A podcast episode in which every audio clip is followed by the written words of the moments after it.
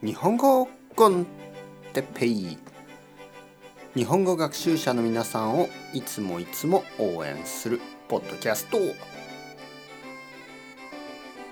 日は冬休みの過ごし方について。はいはいはいはい皆さん元気ですか？え日本語コンテッペイの時間ですね。冬ですね。ほとんどのあのこれを聞いてくれている人たちの国は冬ですよね。もちろんオーストラリアとかニュージーランドとか、ね、あとはいつも暑い国の人たちとかまあアルゼンチンとかそうですけど。あの今は暑いですよね。はいはい。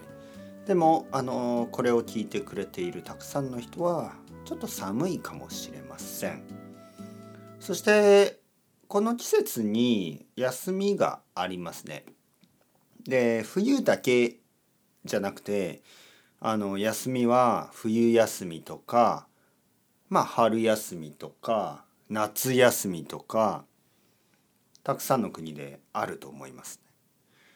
で日本語の勉強にとって休みは実はあまり良くない。なぜかといえば日本語の勉強も休みになってしまう人が多いからです。休みの時はいろいろなイベントがありますね。家族とか友達に会ったり、え旅行に行ったりまあいろいろあるでしょ。そうしてルーティンが壊れてしまう。習慣がなくなってしまう。そういう人が多いと思います。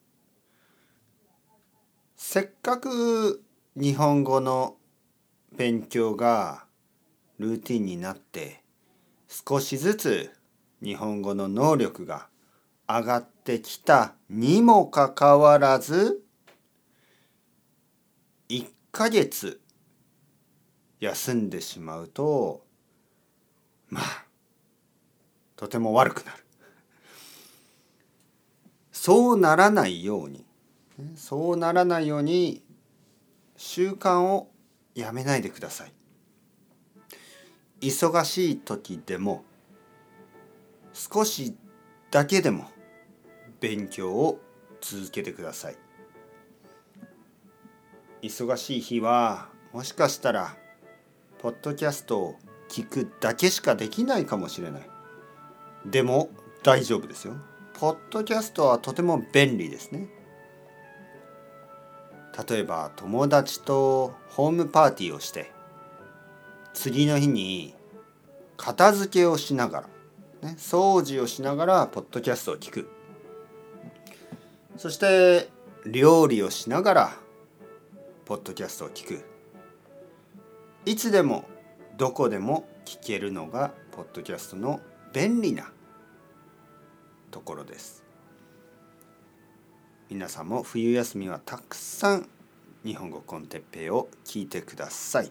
それではまた皆さん chao chao hasta luego またねまたねまたね。